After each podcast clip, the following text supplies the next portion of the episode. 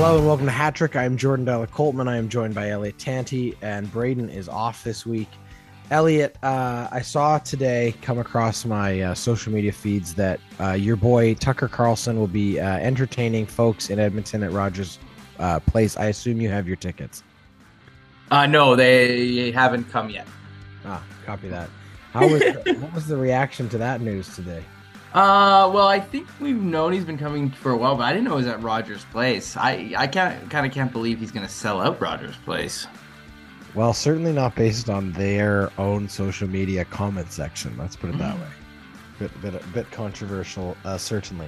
We got some controversial things we'll talk about on this show too. Here, let's get to it. Topic one. All right, well, I teased it. Obviously, uh, the biggest story in the sports world, or at least in the Canadian sports world, this weekend, uh, coming into this week, uh, was the will he won't he of Shohei Ohtani, who uh, chose not to. Uh, we talked about it two weeks ago on the podcast. We talked about it last week when you weren't with us. There was uh, an entire um, media cycle dedicated to whether or not his plane was in the air. Turned out it was just Roger Robert Robert Herjavec from Shark Tank uh, in the air instead. So uh, probably the the most disappointed anyone's ever been to, see Ro- Roger Robert. I don't even know the guy's name Herjavec uh, arrive home. But um, there was a moment, a brief but fleeting moment, where it felt like uh, the world was going to just completely fall apart for the Toronto Blue Jays fans. They thought they had him. He slipped through their fingers. He signs uh, just up the road, Silver Lake, the, the the Dodgers, the Los Angeles Dodgers. Stays at home basically. Moved up, moved up zip codes basically from Orange County to uh, Los Angeles. Um, not really a surprise. I think you called this, did you not? Yeah, I mean, I just have a hard time ever believing anything good is ever going to happen to the Blue Jays. I just always imagine they develop great talent and then send it all away. It's not usually the story for them to bring someone in. I mean, there was lots of signs that said, "Hey, maybe this is true." One, he was definitely talking to them and very interested. Um, the Rogers Sportsnet deal for the hockey rights is up, which means they have a bunch of money to spend hypothetically. So, you know, that was an ongoing conversation. If they were going to have to spend 700 million, they had it because they didn't have to pay for the hockey rights anymore. There has been a lots of sort of different conversations that pointed towards that. And that maybe even for a brief moment, I too was beginning to believe that he was going to end up in Toronto. But the Dodgers are the Dodgers. The market in LA is the market in LA. I think you were right when you were talking about, you know, his impact. Does he want to take over an entire country or, you know, stay in California? And he stayed in California. It's disappointing for the Blue Jays, but um the nice thing about the position that they're in is that they've still got a good team. They'll still field a good team next year. There's still there's other things they can do. Clearly they're willing to spend. So you know, there is that. But I understand why Toronto fans and are disappointed and Blue Jays fans are disappointed. I just I always kind of had a hard time believing it was actually ever going to happen. So let's talk about the money because that's obviously a big piece of this story, and there's definitely been some mixed and interesting reactions to it. Certainly, some outrage from I think a lot of people who maybe aren't as familiar with the ridiculous nature of baseball economics. Um, obviously, it is. It's the largest contract in Major League Baseball history. It puts him ahead of um, Mike Trout, uh, his former teammate, ironically. And we also found out today that he was going to defer a large portion of it, 680 million of it uh, will be deferred. So he's actually only going to be collecting a salary of $2 million for the first, I believe, four or five years of the deal. Um, and then the rest of it is all on the back end, which is an interesting um, structure and maybe restructured even more so later on uh, to figure out the finances of it. Because without that, I don't know how the Dodgers make their payroll. Um, however, you know, it, it, it's an interesting conversation because, yes, certainly in the economics of the world we live in, it's an excessive thing to pay one individual doing anything uh, that's large a sum of money. Uh, I think we can both agree on that. And yet, that is the economics of professional sport. When you look at it, the business side of what he brings from a value perspective is no different than a product that has a mass uh, appeal. I mean, he is the most talented player playing that sport, and he's playing two positions. I mean, not currently, but has the the ability to play two of the core positions, the hardest positions to play at the highest level. And he is as we've said multiple times on this show, a unicorn. It's not a. It's, this is not something that a common human being is capable of doing. Therefore, the economics, you know, shift in that way. We can have a debate about whether we think all athletes are paid too much for what they actually are doing comparatively to other people in other professions that we could argue have greater impact or importance for society, i.e., teachers, healthcare workers, frontline people. Uh, the list goes on and on. And yet, we are talking about a multi billion dollar entertainment product in Major League Baseball that its biggest star is being compensated according to what the economics of that business are. I I get the argument. I just struggle with trying to talk my, myself out of understanding why it works. Well, it's an unfathomable amount of money. 70 million a year times 10 years, 700 million dollars. That's the commitment that they've made to this individual. So yeah, I do appreciate and totally understand where you're coming from. I think a lot of people are doing that. The crazy thing is the economics of Shohei Ohtani playing on your team probably do bring he does bring that much revenue back into this the, the, the team. You, you think about jersey sales, ticket sales. It's going to be Dodgers games are going to when he pitches won't be next year, but when he does, are going to be sellouts all year. He's going to drive business for that franchise, and it's uh and and they're a good team to start with a big fan base and a big market. So i'm you know this is not to like I, this is not to say that i agree with it but the business i you have to assume these are very smart people very smart business people. They understand and they're making that calculation and they think it's going to work out. It's a massive commitment to make on one individual though. I do get he's young but 10 years is a long time. A lot can happen in one year, let alone 10. So we'll see if it pays off for them. But it's a big gamble, but has the upper like lots of opportunity for massive upside. So I, I guess I get that. And you know, anyone that's challenging that, I you know, I would say these are smart business people. It's going to come in, the revenue is going to come in in different ways, and we just you, that's what they think. We'll see if it actually happens. These things are incredibly difficult to calculate only the Dodgers will ever really know if it was valuable uh, and and paid off in the end. But you have to think that they think it is. Well, and and the other way to think about it, I think, is you have to remove the human part of it. You're right; it's an obscene amount of money for one individual human being to make, and yet, you know, the there are a lot of human beings making a lot more money than that doing much less work. And more importantly doing a lot less uh, as you say like of making much less of an impact on the economics of the business they work in. So in this situation i don't think of him as an athlete. I think of him as a business. And they have acquired much like a large multi and that was kind of the argument i was going to make. Had the blue jays secured him it's like what's the last major business acquisition Rogers made? You know, they're paying hundreds of hundreds of NHL. That's, that's exactly what I mean. They're paying hundreds of millions of dollars to acquire a business in this situation. Like, didn't Rogers just try to buy, or didn't they just buy Shaw? Like, how much, how many billions of dollars did they put into that business deal? In this situation, what Shohei Ohtani adds from an economic revenue perspective for your sports team is equal to acquiring another business. It makes perfect sense that they would be spending that on him. Uh, it is just the silliness of the business that the numbers are as high as they are. And yet, you know, as we've said, when you look, and I've made this point several times on the show to others' chagrin, but like baseball is in a very uh, tricky spot in terms of where it has been in its history, in terms of its relevance, in terms of its brand um, awareness across the country. The way it is, I, I have argued, slipped uh, in terms of its growth comparatively to the to the NBA, and certainly uh, the way that the NFL has continued to pull away from it. I think it is the third biggest, and in certain markets, the fourth biggest sport going, and when you have an opportunity to have the best player playing that sport in your market, you pay what it costs to get him because that is the business you are in. And equally, I think, as much as it is unfortunate from a Canadian sports fan perspective that he did not sign in Toronto, I made the argument I believed he was going to go to the Dodgers because it made the most baseball sense equally, I think it's better for the league that he is in one of the two largest sports markets in the United States. And you can't tell me, oh, he was already there because he was in Anaheim. That's an irrelevant team. The Dodgers are a perennial World Series contending team. They are not a we're almost there kind of team like the Blue Jays are. And had they got him, certainly would have been a contender. The Dodgers have been in how many of the last four or five World Series to begin with and won one. So, like, they are an elite team who's just added the most elite player. It's good for the overall sport to have that kind of power there. Not so great for the smaller markets, but that's that's baseball. I got two questions for you here. Uh, the things that I'm thinking about right now. One, does the fact that they were that baseball's just awarded a 700 million dollar contract push back against your assertion that baseball is failing?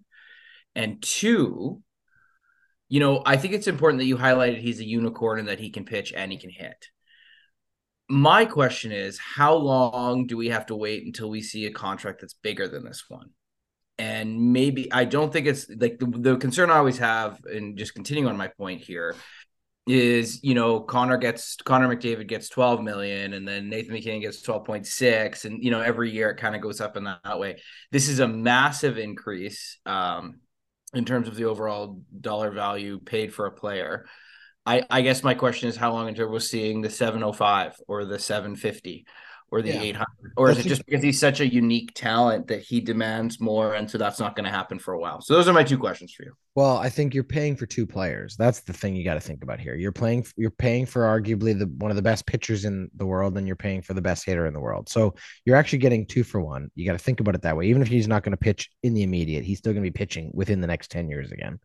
And you've paid him for that amount of time. That's part of it. I don't think you're going to see a contract over this uh, for the next couple years because you can't. There's no one else there who could argue with a team that they're more valuable than he is.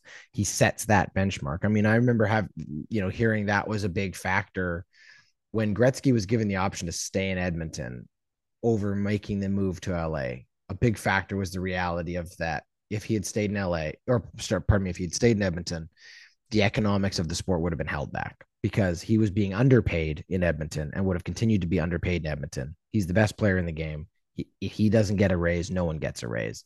This definitely raises the bar, but there are very few players who can come close to what Ohtani is doing on the field. So I think that's the answer to that question. Uh, the first question you asked about whether or not this says something different about the state of baseball. No, I still think that overall, in most of its what 20 plus markets, it is still a sport that is trying to figure out what it is in the 21st century in the current economic um, re- reshaking of the broadcast world because this is a sport that relied heavily on the RSNs and that those are gone. They're dying rapidly. Um, and so that is going to really shift the business of it. It says more about the state of the big teams in major league baseball which is that yep there's still haves and have nots in major league baseball the Dodgers have been and will continue to be one of the haves, and now they have the best. All right, that's topic one.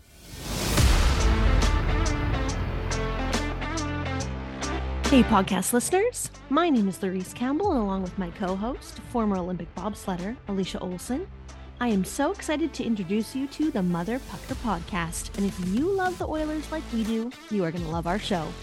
It's just two gals who aren't afraid to drop the gloves and throw some hot takes about the boys in blue and orange. Whether you're a massive hockey fan like us or just looking for some new voices talking about the Oilers' blue line, or lack thereof, we promise the show is for you. So subscribe now and tell your friends. It's time for the Mother Pucker podcast. All right, let's go to uh, let's go to another a, a, sport we haven't talked a lot about so far this season, and that's the NFL. We I think we've touched on it a little bit, but we had a very interesting and kind of controversial finish to uh, a football game Sunday night. We had the the uh, uh, Kansas City versus Buffalo. This was a rematch of a very heated rivalry from last season. Two very good teams. Buffalo, on the other hand, has had a bit of a a bumpy ride so far this year. So it was a it was a heated tilt at Arrowhead, and we was it in Arrowhead or was it in Buffalo? I can't remember. Doesn't matter. Really, the that point is irrelevant. The point being, Buffalo leads uh, with about two minutes left, and when Patrick Mahomes is one of those quarterbacks who has earned the right I would argue at this point that when you give him two minutes and he is down by three, as a fan, I'm assuming he's going to do something with that and at least take us to overtime. He's that good. Uh, the offense is that good for for Kansas City. I think they were in Buffalo.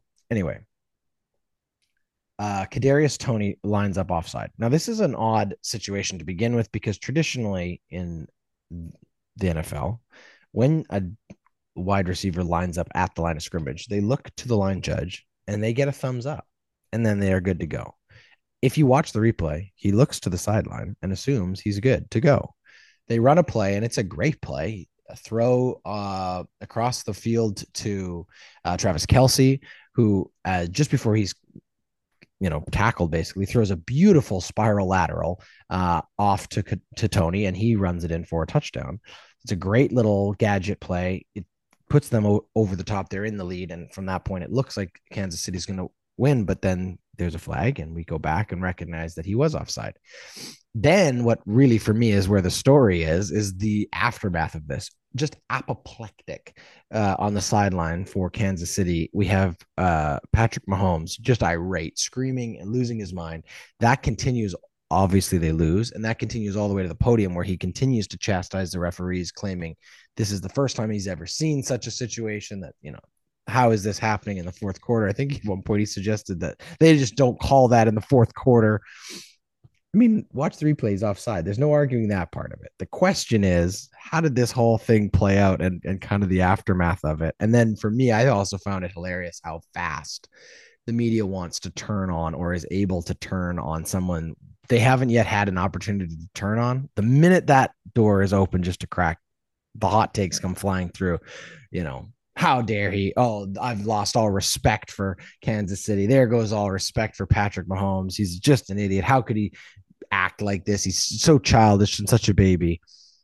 Anyway, what was your first take? What is your take on this situation? And I, I and then I, I'd love to to sort of dig into the aftermath or the media reaction to it as well.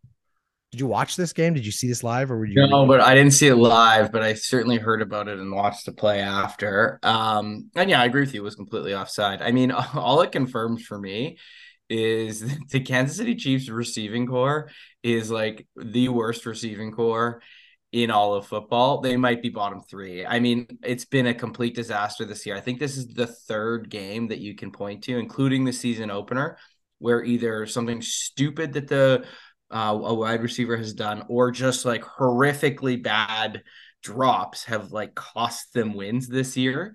Um, so the reason why I raised that is one because it's true, and here's another example of that in terms of that piece. But the other thing is I think it, I think, I don't know if it justifies, but you certainly can feel why Mahomes would be pissed off. You've got this all star quarterback, as you said, one of the best quarterbacks in the league and has been for a while.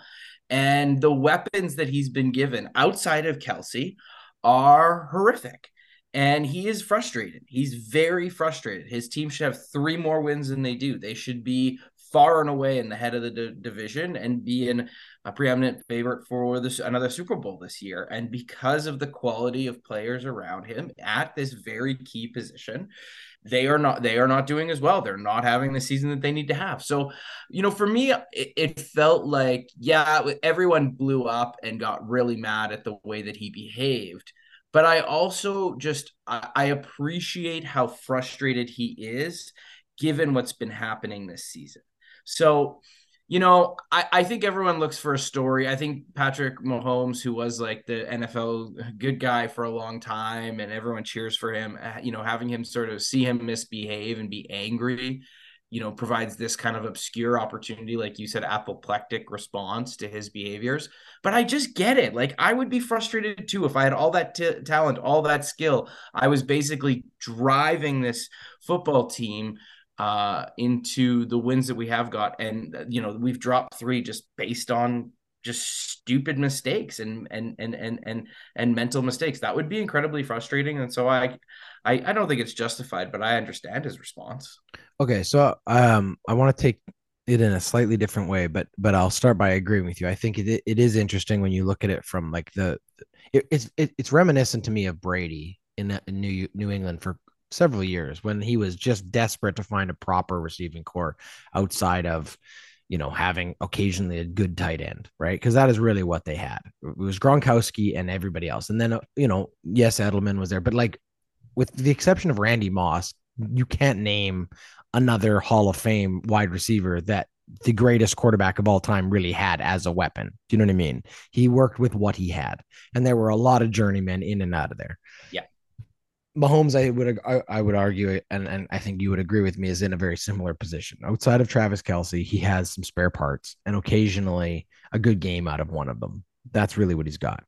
Um, and ironically, you also brought up the home op- or the the the the opener of the season, which I believe was also a Kadarius Toney situation, dropping balls here's the thing that I find funny. The reaction to it is very much like you say. It's America. American sports writers, especially, love to tear down the hero because it's a great.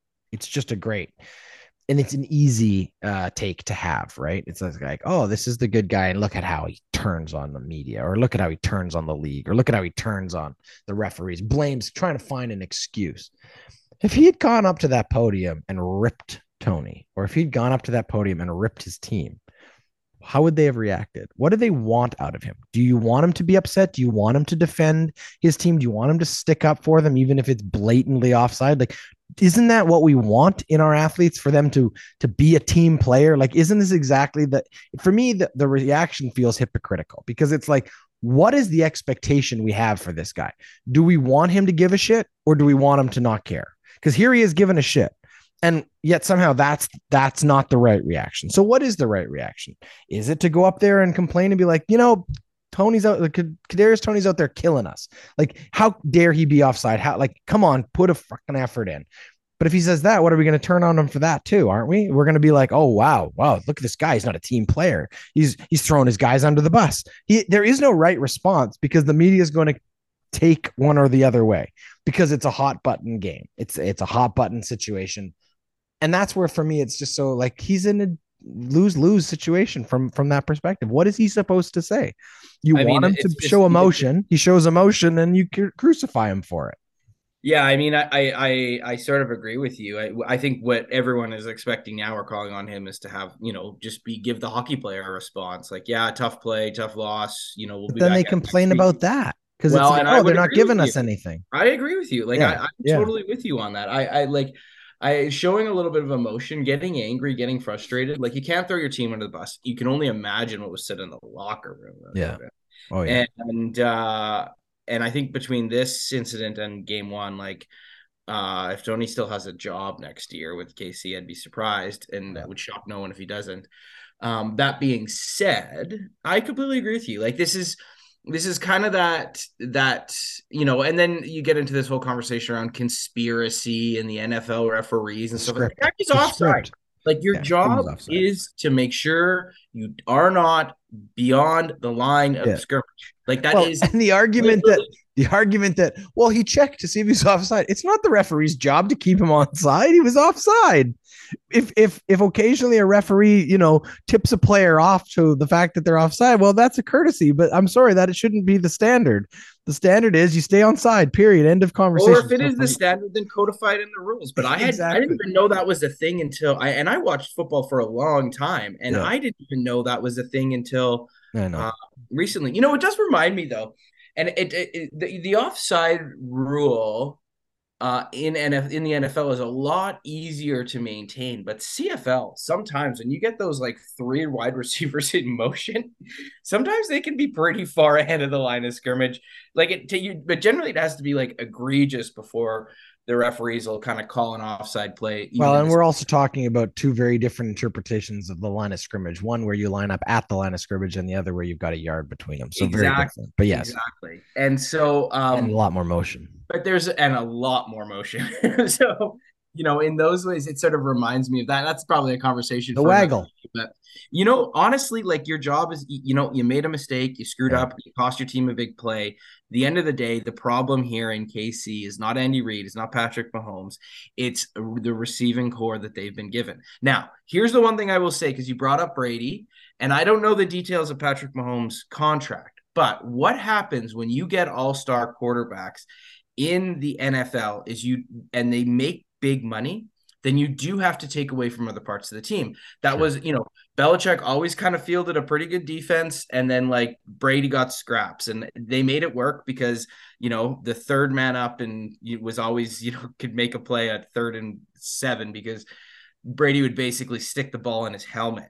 Um, but you know that does those things do have impacts on other parts of you know the this the salary cap and and what what the types of uh, teams that you can field. So there's a larger conversation there related to that and the impact of Mahomes' contract on the team. I don't know the details enough to get into it, but I would leave you know our listeners with that. But at the end of the day, this is an incredibly frustrated all-star quarterback because the people around him aren't good enough to get the job done, and I get it. I get it. All right, let's leave it there. That's top. Hey, football fans. The Ordinary Podcasting Network is very excited to welcome back for its second season, Running Down the Clock, presented by Puya Ricey and Tyler Walzak. These two football fans will sit down with you every Thursday of the NFL schedule to talk football. You can subscribe to Running Down the Clock anywhere you get your podcast. Okay, let's take our hats off here. Elliot, you want to go first? Yeah, this is kind of a weird one. You know, the Oilers on this what seven game winning streak, all these games at home. They've turned their season around. They're back to 500. There's lots of players that have done really well and played really well for the team across this last stretch. But I think my hat goes off to unsung hero Zach Hyman. I really have enjoyed the way that he's been playing, and I think he brings a dynamic to this team that is so positive and healthy. He works hard. He comes out in every shift. He plays sometimes with McDavid, sometimes not. He's up and down the lineup. He can play. He plays well defensively. You know, he can score. I think he there's sort of an unsung hero role for him. We always talk about Leon. We always talk about McDavid. Nuge got 100 points last year. There's an ongoing conversation about defense and goaltending. But Zach Hyman, since he's come here, like, is there a better contract on the Edmonton Oilers right now? Is it five by five that he the only I mean, one that comes close might be the discount you got from Leon, because Leon really should be making more money. But yeah, right. that's fair. that is a hell of a contract for the way Hyman's playing, and considering yeah, the considering the noise that came out of Toronto, being like, "Oh man, you paid, you overpaid for the guy." It's like, yeah, I bet you'd love to have Zach Hyman right now back in yeah. Toronto. For what he for what he makes and what he does on the team, yeah, I don't know. I just think you know there, there's a lot of players that are playing well, and it takes a team effort to sort of go on a seven game winning streak. Uh, Skinner's been playing better, but I just I think Zach Hyman doesn't get enough credit. Um, you know, outside of the team. And so I'm my hat's going off to him for his performance. My only challenge to you on that is I think that the unsung hero part is going to end real quick here. I think he's starting to get a lot of praise, and I think he's going to start to take attention from around the league because you're right. He's just he's playing him himself out of that unsung hero role real fast. Fair, fair. I think that fair. he's going to start continually getting noticed because he's on every score sheet. And you're right, he deserves it because he's played fantastically. And it, it, one of those like from my perspective, he's been the answer. He is the answer for what the Oilers have needed. He's let the he's other the guys they've been asking him. for for years. hundred percent. Yeah, you play in front of the net in the power play. You go get the scrappy goals, and then he's also scored, showed some skill. I mean, a couple of those goals against Carolina on that hat trick were pretty uh, elite level talented plays. Yeah, he's very good at hockey. Like it's that's the other thing. He's very good at hockey. But I just I think he gets, you know, with everyone else around the team. Yeah, Kane's totally. a big personality, and you're always talking about our nurse's contract, and obviously McDavid is the best player in the world. I don't want to take anything away from those guys. Yeah. I'm just saying. I agree. Like for bang for your buck and what you're getting right now is outstanding, and he's a major part of the seven game winning streak. So I'm gonna tip my hat to him. Great choice. Great choice. I'm gonna tip my hat to uh to uh, it's kind of the whole team, but I'll give it to LeBron James because once again, LeBron James has showed us why the in-season tournament means so much. Winning, uh, oh wait, sorry, his first because there's only ever been one. Apparently, they're hanging a banner in the Staples Center. I, I am half-heartedly taking my hat off to the Los Angeles Lakers for winning this inaugural in-season tournament. Uh, good for them. Uh, they win something. The question is, can they win the big thing? Probably not. But it, it was at least nice because I feel like they at least made that tournament sort of matter uh, near the end of it because it kind of got a little silly. You had a couple good teams and then a couple like, why are the Pelicans in this? Um, they finished it off against Indiana. So uh, my hat goes off to LeBron James for winning another trophy.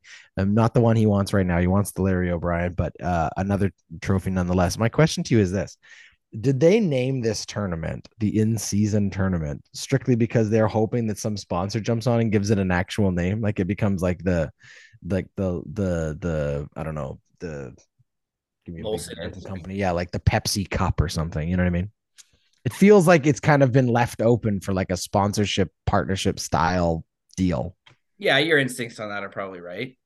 I think everyone, all the sponsors are waiting to see what this actually meant and, and what the NBA did with it before they actually uh they gave away the naming rights. But it wouldn't surprise me if yeah, next year it's the Pepsi Cup or something silly like that. anyway all right uh let's leave it there for today thank you elliot appreciate it we'll be back next week with our last episode of 2023 we have to do our in review our season wrap up because we'll be into the holiday season with christmas and the new year coming at us so we'll be ready for that next week uh mark it down until then um that was Patrick. Hattrick is a member of the Ordinary Podcasting Network. It's produced every week by Jordan Dowler Coltman and Braden Dowler Coltman. You can follow us on Instagram, Twitter, and Facebook. Thanks for listening.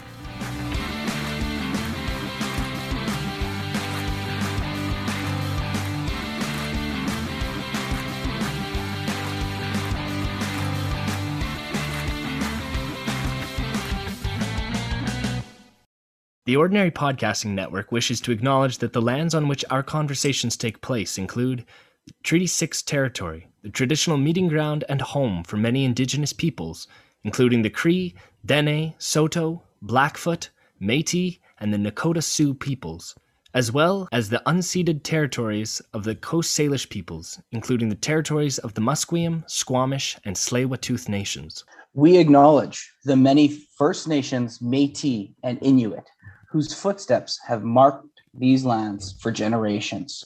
And we extend our appreciation for the opportunity to live, create, and share stories on these territories. The Ordinary Podcasting Network intends to engage in conversations and dialogue which acknowledge that reconciliation is not a destination, but a journey, and that we remain committed to practicing our craft in a decolonized space.